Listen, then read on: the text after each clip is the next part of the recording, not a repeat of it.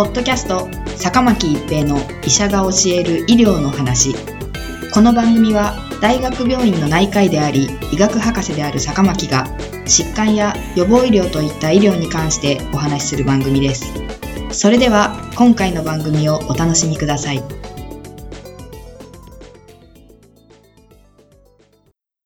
皆さんこんにちは坂巻一平です。ポッドキャスト坂巻一平の医者が教える医療の話。今回は5類感染症への移行です。2023年1月に政府は春にも新型コロナウイルス感染症を5類感染症に移行することを発表しました。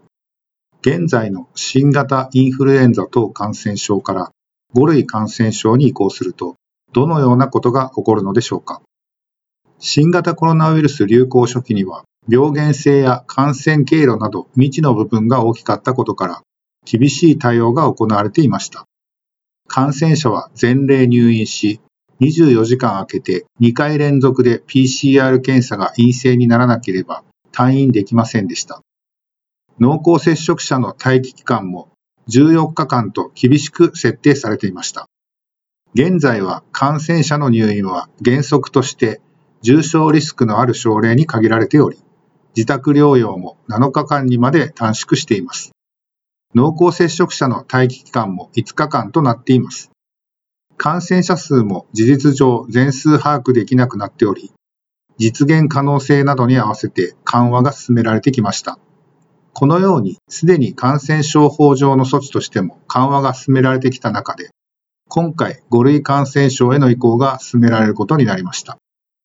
現在は新型コロナウイルス感染症と診断された方は症状の有無にかかわらず自宅療養することになっています。また、濃厚接触者も最大5日間の自宅待機が必要となっています。5類感染症になると自宅療養や待機を要請する法的根拠がなくなるため、濃厚接触者や無症状、軽症の感染者は必ずしも自宅にいる必要がなくなります。例えば濃厚接触者はこれまで通りに出勤して社会活動を継続することができるようになりますし、個人や勤務先の判断によっては、感染者であっても無症状や軽症者は出勤することができるかもしれません。一方、濃厚接触者や感染者が市中に増えることで感染が広がる可能性があります。医療機関では新型コロナウイルス感染症患者用の病床がなくなることで、本来の病院ごとの特性に合わせた診療に注力することができるようになります。例えば、高度医療を提供することが求められている大学病院も新型コロナウイルス診療を行ってきましたが、5類になれば本来の使命である高度医療の提供に注力できるようになることが期待されます。一方、それぞれの地域で確保されていた新型コロナウイルス感染症用の病床がなくなることで、混乱が生じる可能性があります。5類になると法的には全ての医療機関で診療ができるようになりますが、確保病床がなくなることや政府からの経済的な補助がなくなることで、どの医療機関も新型コロナウイルス感染症患者を見なくなるということが起こり得ます。現在、新型コロナウイルス感染症患者を診療していない医療機関についても、5類になったからという理由で積極的に診療を開始するとは思えません。また、現在行われている主に隔離を目的としたホテル療養もなくなりますので、さらに新型コロナウイルス感染症患者を受け入れるところは減ることになります。現在、検査、治療、入院など新型コロナウイルスに関する医療費は公費で賄われています。新型コロナウイルスが5類になると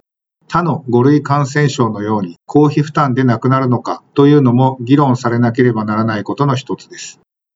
新型コロナウイルス感染症の治療薬は、現在最も処方されていると思われるモルヌピラビル、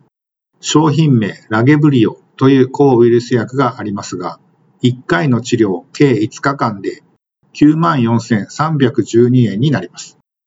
3割負担で3万円を超えるお薬ですので、簡単には処方されなくなるでしょう。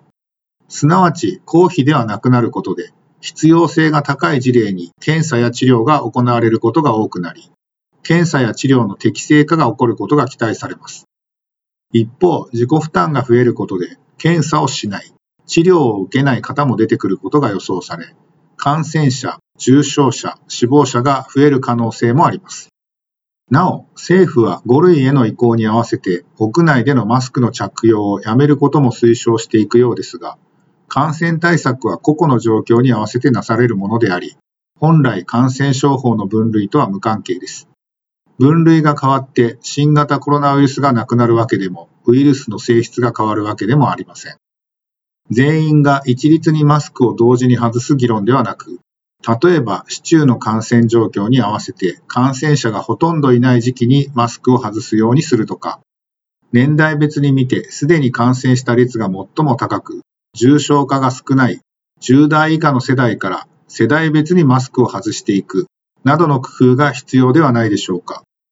新型コロナウイルスが感染症法の5類へ移行することで良い面も悪い面もあることが予想されます。新型コロナウイルスのような持続性のある感染症に強い社会を目指して、一人一人が流行状況や個々の状況に合わせた感染対策をすることが重要です。ポッドキャスト、坂巻一平の医者が教える医療の話。今回は5類感染症への移行でした。ありがとうございました。ポッドキャスト坂巻一平の医者が教える医療の話今回の番組はいかがでしたか？次回の番組もお楽しみに。